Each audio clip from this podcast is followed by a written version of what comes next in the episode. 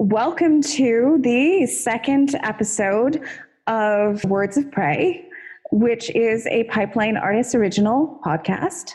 Um, you can reach us at podcasts, plural, at pipelineartist.com and find us at pipelineartist.com backslash listen.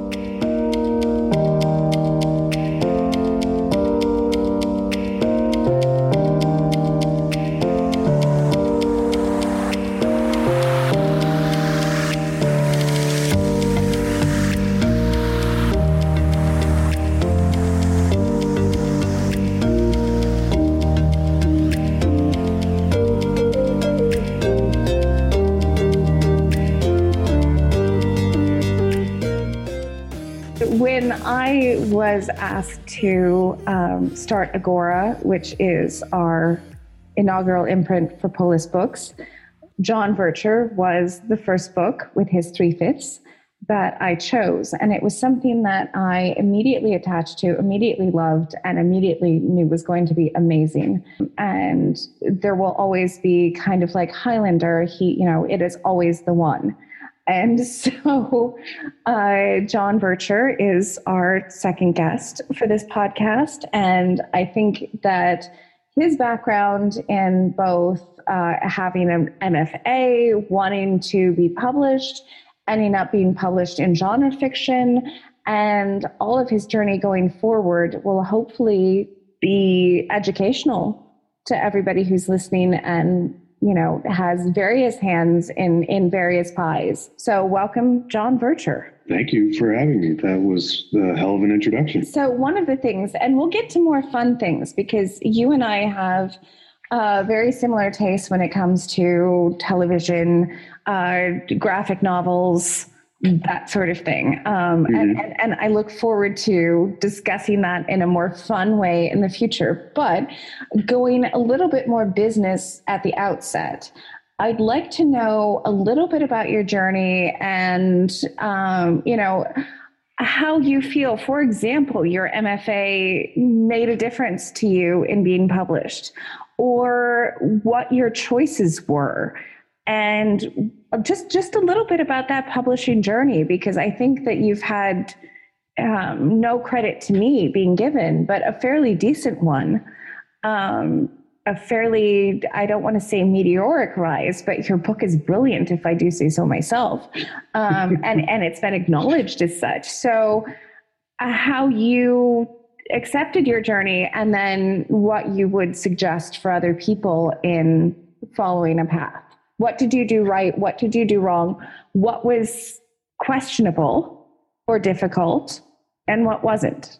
So it's kind of a, a, a braided answer in the sense that there are things that I think people will be able to take away from it. And there are things that were, at least to my knowledge, fairly unique for my situation.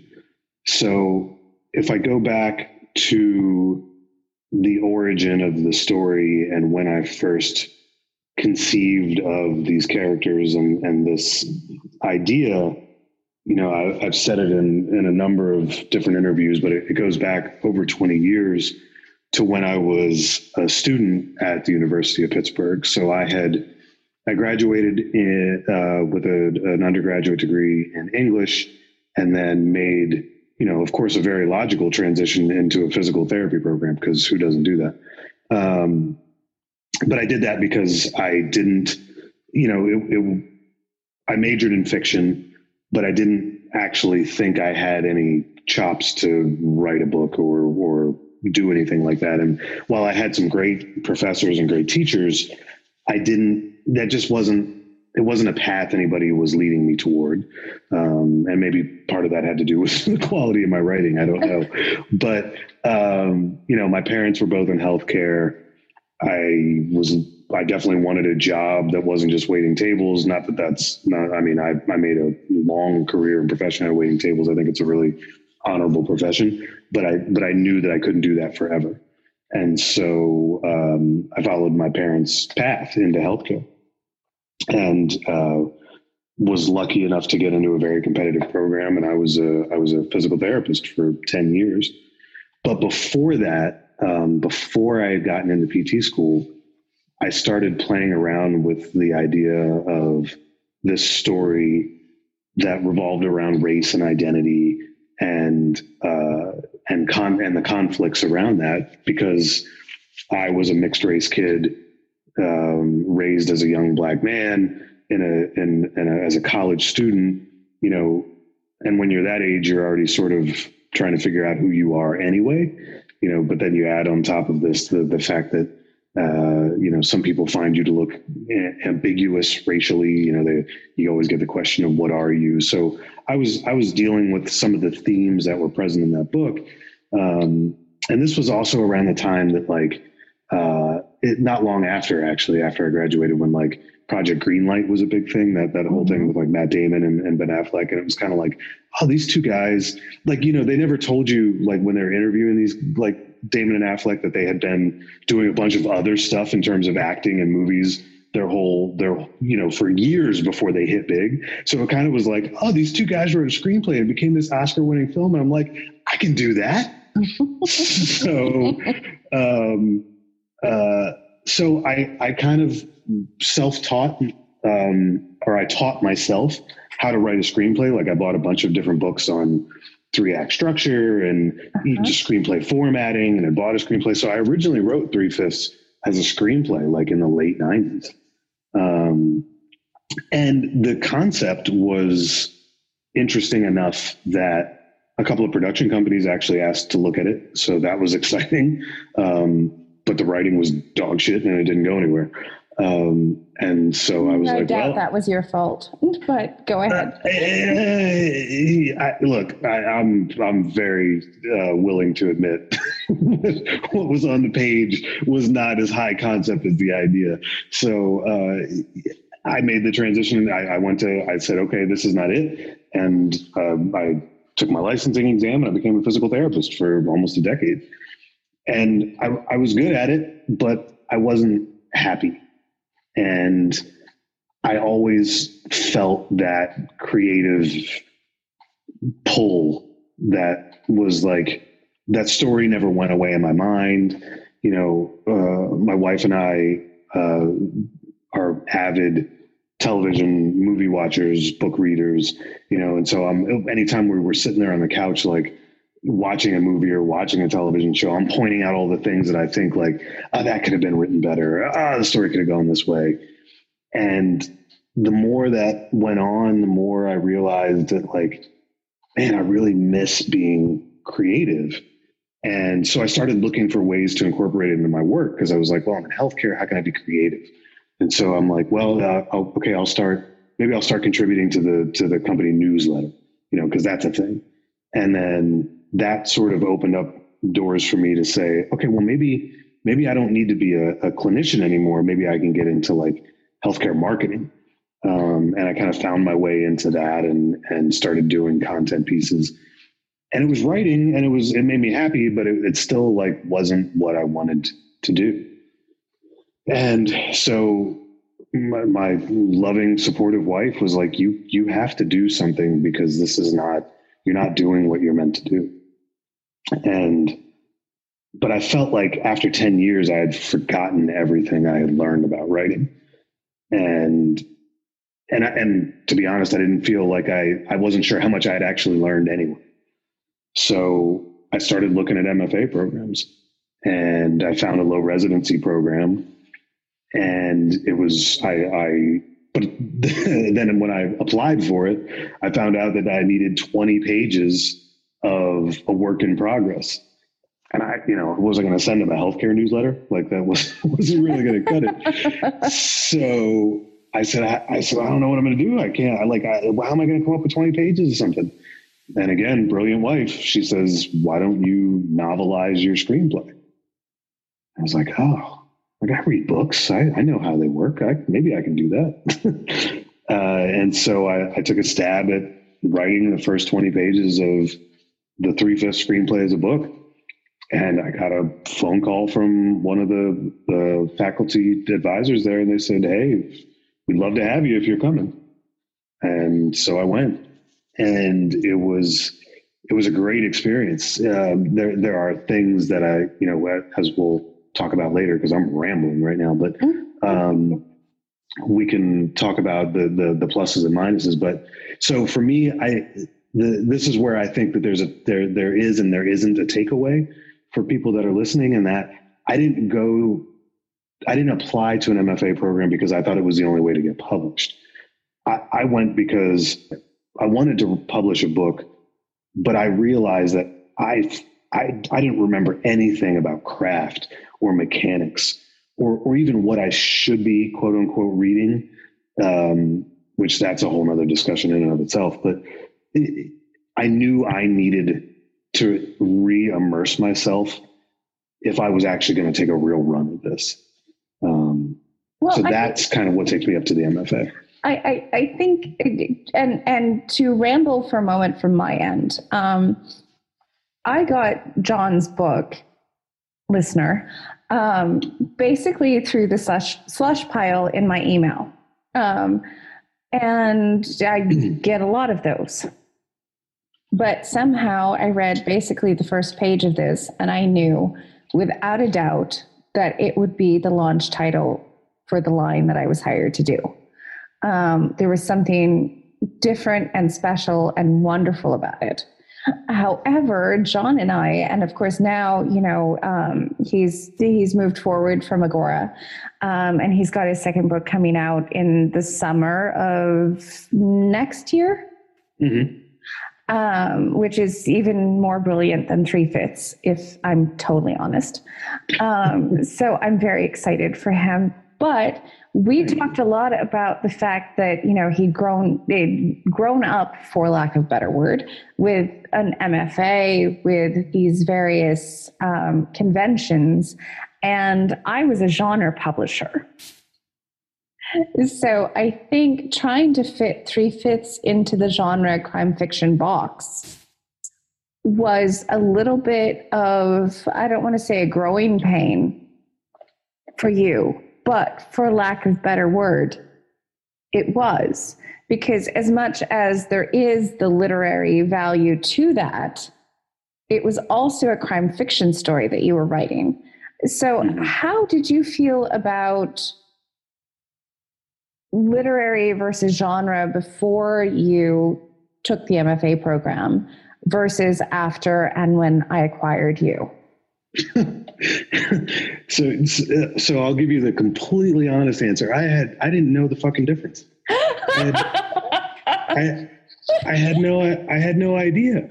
Like I just read what I like to read, and, and which is where I am now. Honestly, um, I, I definitely skew towards a different type of writing. Yeah. But like, I don't like when I go into the bookstore. I don't make my way to a certain section. Um, you know, I kind of look at, I, if anything, I tend to look more at like, you know, one of the things I love about independent bookstores is they usually have a wall where it's like the people that work there have their favorites. That's usually the mm-hmm. first place I go. Um, I didn't, I didn't know the difference. I had no idea.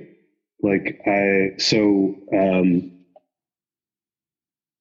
I think that the emphasis on literary fiction, at least in the program that I was in, I still find that that was very helpful in terms of of craft and mechanics, but they I also felt like the emphasis was so strong that they they tended to train the story out of you. And like I, to me there's a difference between story and plot, right? Like mm-hmm. like you know, it's nuanced, but it's but to me it's very clear. Like uh, there, there's plot heavy novels and then there's story heavy novels. And to me, like, uh, yes, I want deep introspective character studies, but something's got to happen.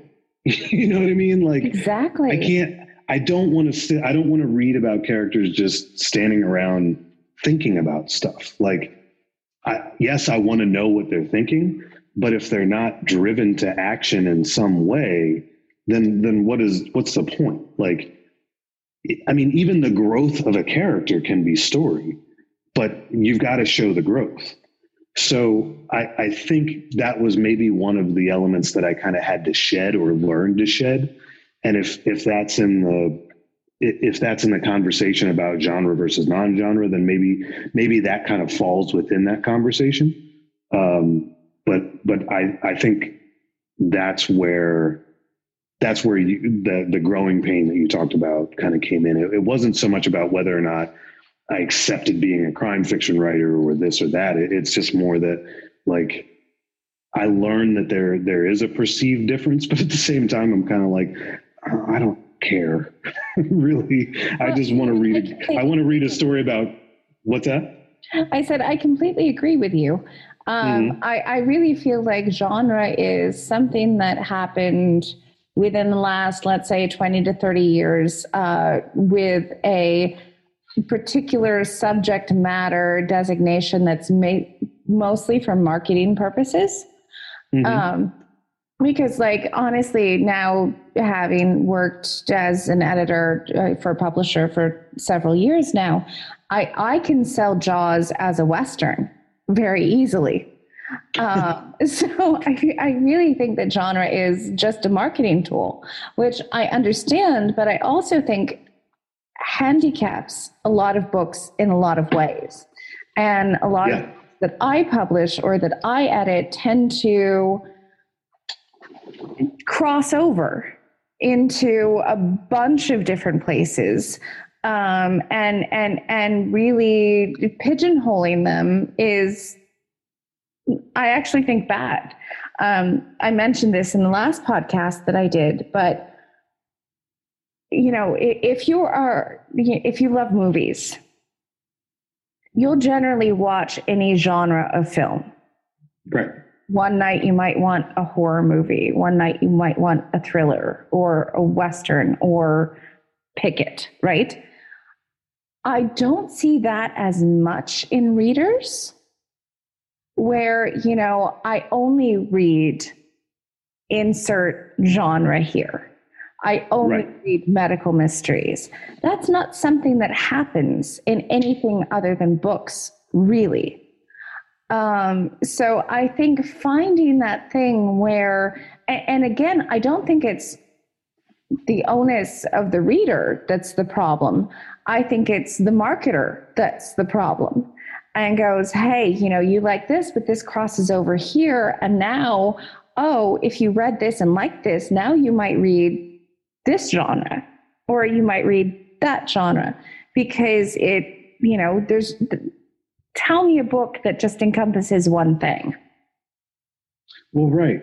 And, and I mean, isn't that sort of a microcosm of the problems we have as a culture really i mean mm-hmm. it's it's it's all about this classification and where you fit in all these these different things when you know especially when it comes to books it's just like it's it just some books are going to be some people's cup of tea and others aren't i mean god go go look at any goodreads review of any of any book Right. And you're you're you're going to find books that are critically acclaimed that people can't stand, and books that that aren't critically acclaimed that people love. So it, it's uh, yeah, I, I, I agree. It's a marketing ploy, and I think it's harmful, and uh, I don't see it going anywhere anytime soon.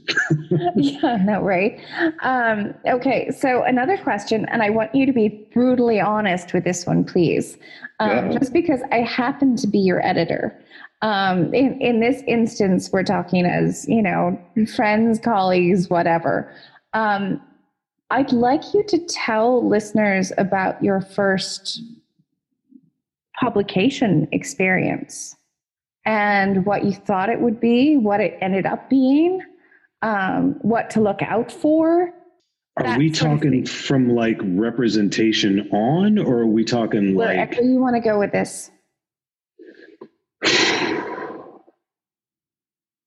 but you know, I know that you were brutally honest with me in every step that we took together.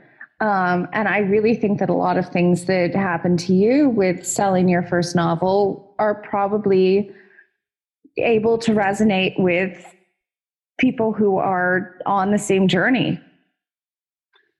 Yeah, so I I want to make sure that I that I uh, while I'm brutally honest, I'm also fair. So I, I the I, I think I'll go to when I when I graduated.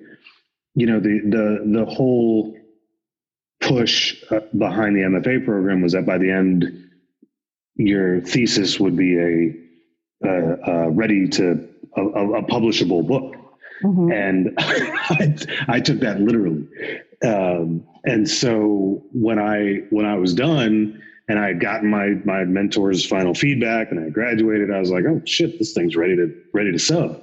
And I I, I would caution, you know, unless unless you're uh, uh, I guess a phenom at, at some of the stuff, which those those people certainly do exist. You, I would not submit your first draft straight out of an MFA program, um, or you know just your first draft in general. Like I, that was that was pure naivete on my part, and and I paid the price for it. I mean, it was rejection after rejection after rejection. Um, until I kind of figured out, okay, I, I, need to I need to tighten this up a bit. Um, so the limitation, I think, in my MFA program, and I don't, I can't speak for others, so I have no idea. But there was very little discussion of the business side of things, like if you actually want to get published. Um, you know, I, I had to find out a lot of this on my own. You know, how to query, you know, we had, we had a little bit of a of a of a, a background on structuring a query letter, but there was no nothing about how you need to go to the website. You need to find out if this author even reps what you're writing, or excuse me, this agent even reps what you're writing, or you know, look at their list. What have they sold? How how recently have they sold? Uh, to whom are they selling? Like these are all things that are really important that I had no fucking clue about when I graduated. And, and um, absolutely, I think to interrupt you for just one second, I think you're absolutely right because I always say, like, you know, if if if you're you go to a doctor and a doctor recommends, you know, something's wrong and you have to have surgery, you're going to Google what they've said the minute you get right. home. Right. But somehow, writers, there's this special rainbow golden gate we can't get past this. It's really you know unknowable um, these special magical things that happen behind the publishing wall. And the thing is that you ought to inform yourself just as you would if you were having that surgery about you know how a book is published what the questions are that you need to ask. You don't obviously have to be completely conversant in everything because you're not a publisher. But at the mm-hmm. same time just knowing how uh, what is it? The donuts are made? I think that's the saying. Uh, uh, sausage is made. thank you. Donuts are better though right Well, I mean, it depends. Yeah, I guess. Uh, well, and and let's let's be let's be honest here. I mean, let's let's talk about the elephant in the room to, uh, to some extent. Like it's it's some of it's designed to be that way. Like it's it's designed to be a little bit exclusive, and it's designed to be a lot exclusive for writers of color. Yeah. So you know, and and I I I, I firmly believe that I ran into a lot of that and and I say that knowing that there are some people that will roll their eyes and say that that's an excuse that it had to do with the writing and not the not the the walls that are put up in front of me. But you know, those yeah, I, have read your you're gonna you're gonna believe what you're gonna believe what you're gonna believe. so um, so yeah, you're you're exactly right. There's this there's this mysticism about it that is designed to be exclusionary. Um, and it was disappointing that again, can only speak for the program I was in. It was disappointing that there was not more done to help us navigate that path.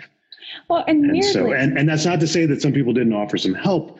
Like there were, there were, I, there, I, I definitely want to be clear that there were faculty that offered some assistance to me, but they should have, that should have been available for everybody. That should have been a class so that that was my thing. Well, strangely, you know, I I I went to law school uh, more years ago than I care to admit, and I found kind of weirdly something similar, where you were taught all of these, you know, idealized premises but nobody graduating my law school actually knew how to file a brief at a court. Mm-hmm. Right. Um, right. Because there was not that, it, it, it was all conceptual and nothing that was like hands on how to do it.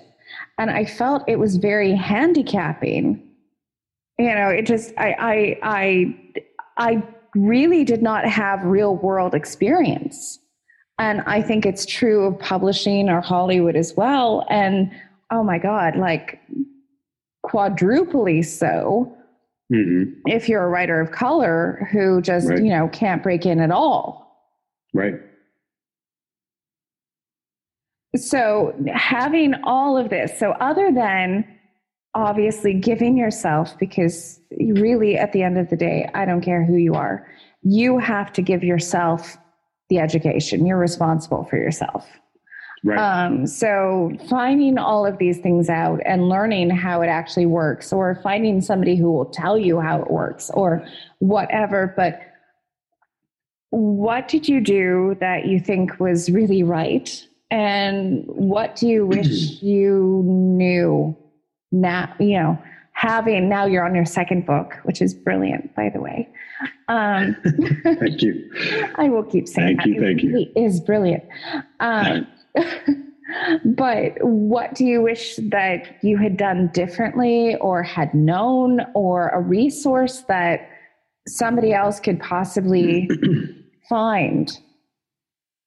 So I, I wish I had known a lot of the things that I talked about at the at the beginning of that. You know, I, I wish I had known about how to research an agent and what to look for. Um, I thought I had done a decent job of that because the, I ended up meeting my my first agent at a conference that was essentially like that taught me how to refine my pitch, which the, the, the conference did an excellent job of that. And I and the agent that taught that I actually ended up um, going with. And I will say that some of that was because she was, you know, I, I, I always speak very highly of her. Like she's she's a she's a very nice woman. She was she's very charming. She seemed very invested in the book. Um, but I didn't do any of my, of my research on her. That I and it was research that I didn't know to do, and so I, I didn't I didn't know that she didn't rep my kind of book. Well, actually, that's not true. To her credit, she told me that she didn't typically rep my kind of book, but and and potential or, or, aspiring writers and writers or aspiring authors, I should say, and writers that are listening to this now will know this feeling. When you're offered representation, you're like, fuck, I don't care if you don't represent right? my book yes. or my kind of book. you're going to represent my book. So I don't, I, what do I give a shit about the other people you represent? And that's hugely important. Hugely important. Like I can't stress it enough. Uh, and and so because I didn't know any better, because I didn't pay attention to that fact that she had given me, I we spent too long together, and it turned out to just not be a fit. Not because she had done a, a bad job, not because of anything other than we just weren't a fit. And so, if I could say the thing that I did right was that I finally admitted to myself that having no agent was better than having the wrong agent. I think and, that's very true. And actually, I was having a discussion today about how I, I strongly, and this is one of my myriad soapboxes that I will get on. Um, so stop me if I, I start going too far. Uh, hey, this is your podcast. but I really feel like agents, it, it's so easy to set yourself up as an agent in this business. And unlike being a lawyer or I'm guessing even a physical therapist, or, you know, you have continuing education that you have to do. And there's absolutely nothing.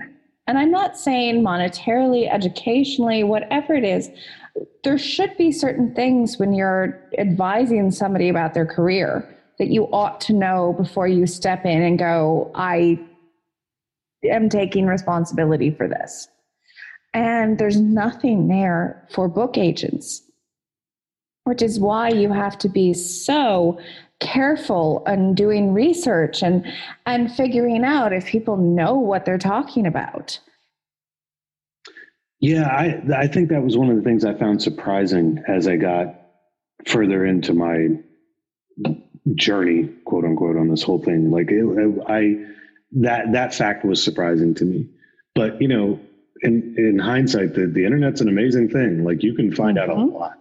Um, you know, book Twitter, quote unquote, is a very real thing. You can connect with people who will who will give you the straight dope on what you need to know. Um, but but having said that, and and you know, when it comes to any of the research that you do for agents, publishers, editors, what have you, you you don't you don't just go with the first amount of information that you get either. Like you don't go with the first opinion you get. You know, it's to your to use your analogy, it's the same as a physician. Like, you know, even if your doctor recommends another doctor to you, like if you got a heart problem and he recommends you to an orthopedist, well, you probably shouldn't go see that guy. You know, and then even if he does send you to the right kind of doctor, you might want to talk to a few people that doctor has seen.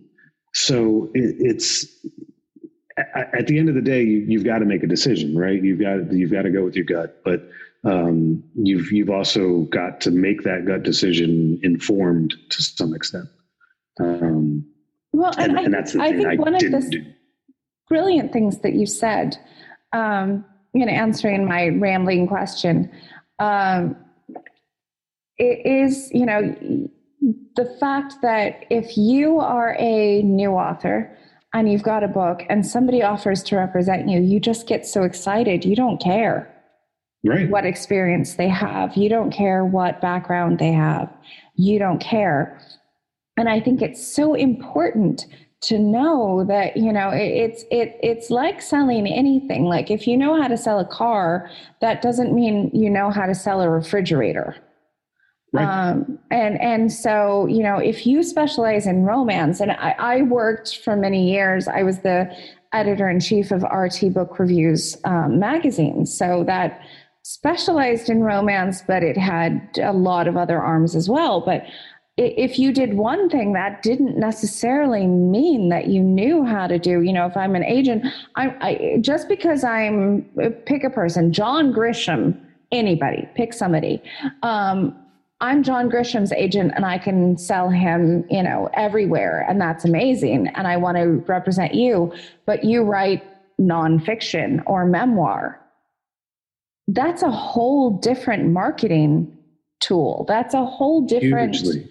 Uh, it's it's a whole different networking scheme, you know, because yeah. all of the the reason behind an agent is to get in front of people who want what you're offering and if you go, well, I sell refrigerators and you sell houses, whatever it is. Right. Um, these are two very different types of sales and and one does not necessarily transfer into the other no matter how large the one person is in that small pond that's exactly right so I think I think that was really really smart of you.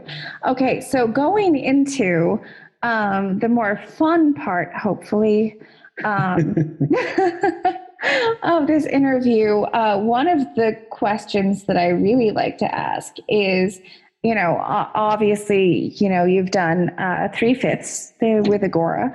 Um, and your next book is coming out next summer, which is also very psychological and literary and has all of these things. But what I'm really dying to know is if you could write for any property or person, oh. who would it be and what would it be? God, that's such a long list. I know. Um, I can tell you the one that comes to mind immediately just because it was recent. Um, but there, there were four hours of my life I couldn't get back with the Zack Snyder uh, version of Justice League. Oh, good. Um, don't don't start I mean, that. We'll have a four-hour podcast, please. I, I mean, I mean, it, look, look, look, it, look. It was better. It was better than the two and a half that I lost on the Whedon version. I, admittedly better, but it was still four hours of garbage. And but but the but the highlight was the expansion of Ray Fisher's cyborg. Oh and, God, yes. And so I, you know, my I have my two boys. They're eight and six, and they they love um, a lot of the Lego properties, right? Like the Lego Marvel, Lego DC stuff. Mm-hmm. And one of the things that I've has driven me up a wall, and I will actually not let them watch the Lego Justice Leagues one anymore, and it is because the the cyborg character in those ones is always putting on this voice that is so stereotypically black where it's it's it's uh it's offensive. And like i don't want them having that impression of one of the main black characters in the dc universe who's got a great story and, and he's sort of being reduced to this eh, it, it's caricature and so when i saw the the the the I mean, Ray Fisher really plays that character, even with the shitty script he's been given. He plays. no, he, he plays the, really well. Yeah, he plays it with real, like this very understated kind of just, just this, and he's got this. Honestly, between that and the Flash, like it's just, yeah. The, yeah, the Flash. Get rid of everybody else. Yeah, the Flash even is a little. He's all right. Anyway. Oh, um, okay. So we're gonna have a fight this, but keep going. so I, all that to say, I would love to write a cyborg property, even though I don't know the character as well, because I'm I'm much more of a Marvel guy than DC. Like I, it's not even close, really. But um, but but I really liked what they did with him in that movie and i would love to see like that character deserves a solo because there's so much about what you can dive into into the manipulation of black bodies and and his struggle with his parents and and i mean there's just there was just so there's such a rich character to be mined there. Um, so that's that's my most recent answer. I, th- I, I think that's wonderful and we'll go into flash in a minute but to answer the second yeah, yeah, we're going back. Um, uh, is there a particular actor or actress that you would like to write for, or somebody that you already do in your head when you write something? Like, you do you cast? Mm, your yes, book? yeah. So for for my second book, there's one character who uh, I had an actor in mind specifically for no other reason than I was capturing his manner of speaking, um, some of his facial expressions, because I, I, think he's one of the most talented actors out there. Uh, Brian Tyree Henry. So he was the voice of, he's the voice of Miles Morales' father in um, into the Spider Verse if we're talking comic book stuff, but he's brilliant as Paper Boi. You know, we're always talking in, comic book stuff. yeah, yeah, but but his but his, where he is where he is a standout is as Paper Boi in Atlanta, which to me is still the greatest television show ever created.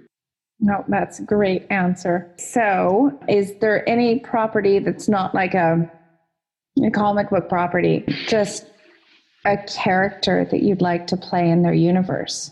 I'm not a series guy when it comes to books, which is odd because I love comic books, but I don't like I don't I don't typically like books that are series. Um, so TV series. I mean, shit, you know Atlanta it. would be amazing. Yeah, like that. I mean, because it's it, like the second season of that show in particular was so incredible in the sense that like there are characters that follow through the series, but each episode could have could have stood alone. There was one episode in particular in season two that was that, that you could have expanded into a full length movie. It was that good, um, and it was one where they centered uh, Lakeith Stanfield, who was uh-huh. in Get Out, and he and he just got nominated for um, um, Judas and the Black Messiah. So yeah, Atlanta for sure. I don't, but I don't think I could. I honestly don't think I could keep up with um, Donald Glover. Like I just don't. I don't think my writing could, could could meet the brilliance of that show. Can you tell I like the show? I really. I, I, I can tell a little bit. So going back, I'm curious about your reaction to the Flash. I, it's, he's too sticky. Like I, I couldn't and, and, and like and, and in the Snyder cut, there was like some weirdness there, man. Like when when he was saving the woman from the car crash, and he's like kind of caressing her face, and it's like. We like you just saw this woman, and then he reaches for the hot dog, which like we get later why he's going to do that, but immediately after he's caressing the woman's face, like the whole vibe in that part of the scene like it kind of like flavored his character for the rest of the movie for me. So I was kind of like, ah, nah, I'm not, I'm not really here with Flash. I'm not feeling. Okay, you're not wrong, but where I was going with this, and I'm not saying that I'm right, especially based on what you just said, um, but I, I, I feel like a lot of the more, uh, for lack of better word, A-list characters I, I feel like the writers were and directors uh, were uh, constrained by what was expected and couldn't do anything extra. And so that's why I preferred Cyborg and Flash out of that movie because they were, no offense to the characters, but they're not, you know, the popular kid, right? Right, you know, right. The secondary character. And I felt like a lot more was done with those because there wasn't that constraint. Yeah, no, I agree. It had I more mean, depth. I got into a big uh, conversation with uh, a very long text conversation with another writer, Matt Coleman, about the mistakes that DC has made versus uh, Marvel why why the MCU is getting it right and DC just keeps shit in the bed. And yep. the the the big thing is they rely on like their big three. They always rely on their big three. Like it's got to be Superman, Batman, Wonder Woman, and and and they've only gotten Batman right. Um, you know, the, the, there's yet to be a Superman movie that touches Superman two with Christopher Reeves. Like they just they just can't come anywhere close um it just they just they just that's fact. I'm, I'm not even going to argue opinion on that. Like this is I, fact. There's no there's no better superman agree with that statement but okay. you disagree with that?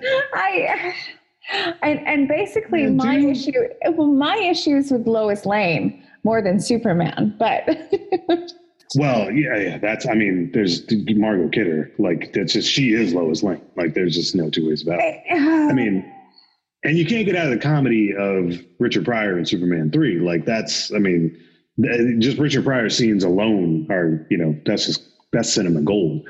But um, but like Marvel, so but the the whole point was that Marvel has done a fantastic job of making ancillary characters interesting, right? Like mm-hmm. if you had told me there was going to be an Ant Man movie before the MCU had kind of gotten some steam, I'd been like, you're out of your fucking mind. Like, there's no way I'm going to see an Ant Man movie. It was a ridiculous character in the comic books. And yet, they found the right director and the right writers to say, we're not going to take this too seriously, but we're still going to make him instrumental to the grander story that we're going to tell, which is Endgame. Because without without Ant Man, there is no quantum tunnel. There's none of the the time travel stuff. Like none of that works if you don't incorporate Ant Man into it. DC has not done that. Like they they cannot make their ancillary characters interesting. They always rely on the big ones, and then they try to make them dark and edgy. And like Superman's not dark and edgy. Like you can't do that. I have a whole thing. So, like you said, this could be a whole nother podcast. well, no, I mean, I even down to so watch the Snyder cut like um, a week ago, and it made just to make a visual statement about how I feel the characters are in their ethos. Like we had Batman with his weird vest, he looked like a croupier. Um, and then there's Aquaman, who I think is cast perfectly for this. Oh, but oh, he's they so keep good. just introducing and introducing and introducing his character. And then we have in this same scene with the croupier vest scene, we've got the um, scarf with a sleeveless tank top. Like none of this makes sense. Like there's so much going on there and nothing is happening. Yeah, well, that that's actually a really accurate statement about I think like every DC movie there's a there's a shit ton to look at, but nothing's actually happening. Yeah. Like they they just they they fall apart. They fall apart. Well, and the and the other thing too is that DC has this thing about like making their heroes godlike. And and I don't mean like in the religious sense. I mean like they, the like. Well, you should. like if you're talking like about myth- Superman, but we'll Well, talk yeah, about that but, like, like mythological god like they're they're they are they are deities un, unto themselves where marvel heroes uh, and even the villains are they're like people. Like you can you know i mean thanos is talking about like uh saving resources and you're kind of like oh, oh all right well okay maybe. And then you know the, the the thing that got me about the the Thanos Darkseid comparisons were like Darkseid, they got to give him glowing red eyes and they got to give him this big, huge voice alteration and he's got to sound so evil. And with Thanos, you just got Josh Brolin talking and he's 10 times more menacing than this overblown, like CGI character in DC. Like they've just, they've got something, they've got a formula over there for the writing and the actors and the acting that DC just has not figured out yet. They've been playing catch up ever since and and they're not even close. They're not even in the run. Well, I don't disagree with that, but I also, in in a slightly larger sense, disagree with a little bit of how both universes have been doing the villains. Like, you know, I grew up, and just like you mentioned moments ago, was you know Christopher Reeve Superman, Mm-hmm. and we had Lex Luthor, and he was Gene Hackman. And not that that was the best villain ever, but it was relatable and not human is the wrong word. But there was a level of depth to it. And then Mhm. I feel like in the last, I'm going to say five years, we've rebooted all of the villains that are I don't know. Um, and it doesn't necessarily have to be just not human, but very vague and without depth or without a true cause. Um, a- And One one to, notable exception. One notable exception. okay, go with a notable exception. Killmonger in Black Panther. Okay, yes, that is very true. Um, James Spader is an amazing villain. He was perfectly cast for that. But Oh, there great. was but there was no reason behind this villainy. It it was there, but it was not fleshed out well. It could have been done much better. Um, and and actually, his manner of speaking as Ultron was jarring. Like I didn't I didn't expect like I expected somewhat human conversation from the robot, but not like that human. Like, yeah, I mean, it, like you, like if you knew, if you know who James Spader was, you were like, oh, that's James Spader playing James Spader. Like it wasn't, right. wasn't like a huge, wasn't a huge reach, but he's, but he's, you know, he plays good villains. So I, I think it was a combination of those things where it was like his agenda wasn't super clear, other than his was this AI awakened and thought the Avengers were bad. It's Well, and eh, see, I feel like that's a little more just- than that. I, I, I feel like that that's the villain that they keep coming up with in different Well, so- iterations. I, I don't I don't think that's unique to Marvel. I think that's a problem in literature and books in general. I so it, to to bring it back full circle, if we talk about three fifths, like when I first started writing Aaron, he was very one note and uh very just just I tried to make him as evil as I could because that's what racists are, right? Like, but the truth of that matter is somewhat uglier than we want to admit, which is that sometimes people like that can be, they can have moments in their life and people in their life to whom they are kind. Yeah, And it, we can't reconcile that shit. And so Those those are the those are the shows that attract me the most. I think it's I think it's why Breaking Bad was such a huge success. Like by all accounts, Walt is this Walt White is despicable. But like, but then he does these things where you're like, like okay well he did he did really start this for his family we think and and then he and then he has these moments of kindness throughout the show even even in the midst of like all this horrible shit that he does but like that's i mean you, human nature is not pretty it's it's ugly right. es- especially when you give in to the uglier sides of it and so I, I, that's that's why to me Killmonger was amazing because like Killmonger to me I always say he's a quote unquote villain. Like some of the shit he was saying wasn't wrong. It was it was the way he was going to go about rectifying the wrongs that were wrong. So it's you're right that there, there's a lack of that kind of villainy in the MCU, definitely in DC. Um, but I think that's true of a, a, lot of creative forms. I don't. I don't. It, it's almost like we're we're too afraid to admit that evil people can still have some elements that make us feel like they're human at times. Well, and I think that's it. I mean, it's why, you know, anti heroes work. Um, I always say to my students, I'm like, you know, it, it, there's no reason that I should ever relate, for example, to Batman. I don't have list the things here. Um, but there is the thing that I relate to, which is a desire for justice to be served. And so, even though this is a character that I can't relate to at all, there's an element there that I can. It's a part of me that I would like to see happen. And I think the same is true of all villains.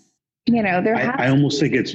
I almost think it's more true for villains. Yeah, there has to be that element where it's like, you know, I've always wanted to do this, whether mm-hmm. it's a good thing or a bad thing. Mm-hmm.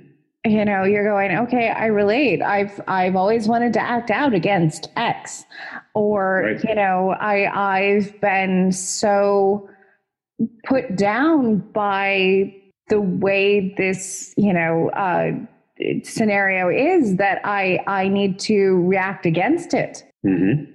So I, I, I think that, that that's why I'm so confused when so many of these villains are unrelatable or just one note. When when I'm reading a book or watching a movie where a villain is has absolutely no redem- redeeming qualities or no redemption arc or potential for a redemption arc, I usually check out. Yeah, I'm I'm usually not, I'm not interested. All right, just as an aside, you can totally edit this out. But the, as a matter of fact, you probably should because it's totally unrelated to everything we're talking about, other than Batman. But I, I firmly believe this next bat, this Matt Reeves Batman movie will be the the absolute best one, and it's for one reason and one reason only. And I, I had this conversation with Coleman, and it was pretty funny. But have you seen the trailer for the new one? Yes.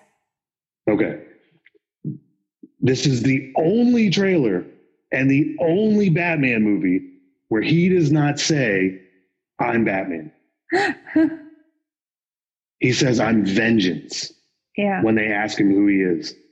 It, that has driven me crazy about every Batman movie since the Keaton one. Like, Batman would never call himself Batman. He is, he's a symbol, and that's it.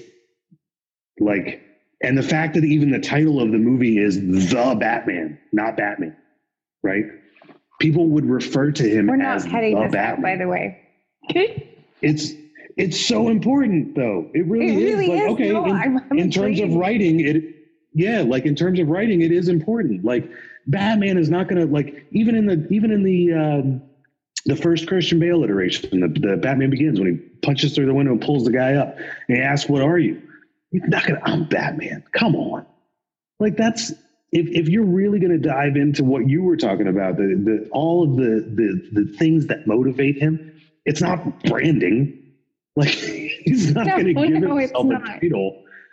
The same thing with Superman. Superman is not going to call himself, but Superman never calls himself Superman. Everybody else calls him Superman. The, the well, fact Superman that Batman is, that's a whole is that different thing. But but but that was the title the public gave him, right? Yeah.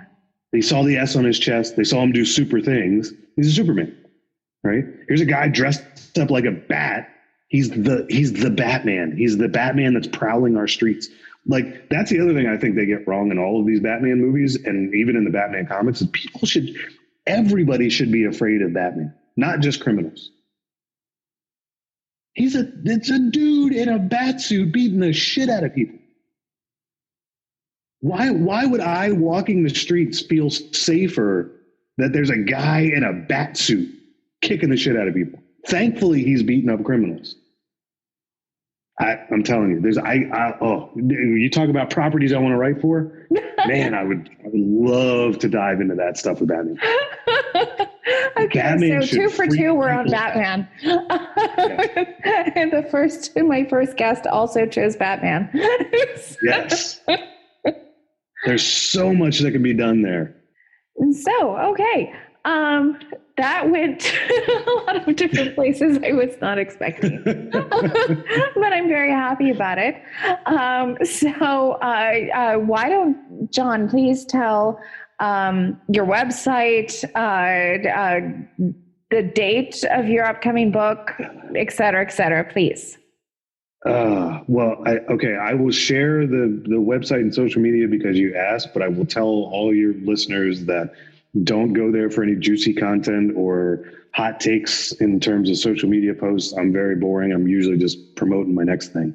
Um, so I'm on uh, my website is the uh, highly original John Vercher author.com. Um, uh, my you can uh, find me on Twitter at jverch75 j v e r c h 75 and on Instagram at John Vercher75. But again, no hot takes, no, nothing, none, none, of this stimulating conversation you just heard, just mostly books promotion stuff. Um, my next book, uh, After the Lights Go Out, is coming from Soho Press July of 2022, which I wish it was sooner. I can't wait, but um, very excited. No, it's it's amazing. Um, Please pre-order this. Like it's it's crazy good. Thank you. Thank you very much. I thank you. That's I don't deal with compliments well, but I thank you. Um, that's it. Yeah. All right. Well, thank you. Um, and thank you I, for having me. and I hope we do this again very, very soon.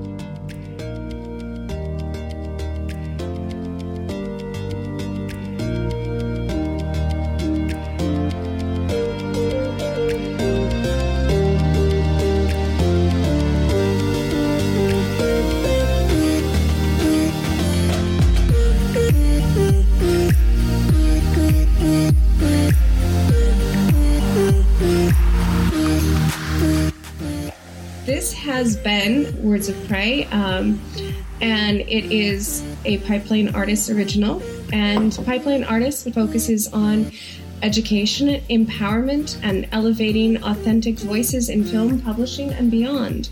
And you can contact us and the other future podcasts at podcasts, plural, at pipelineartist.com. And you can find us and a bunch of other amazing podcasts at pipelineartist.com backslash listen. And if you have any suggestions for guests or anything else, um, or any questions, please don't hesitate to reach out and we will see you next time.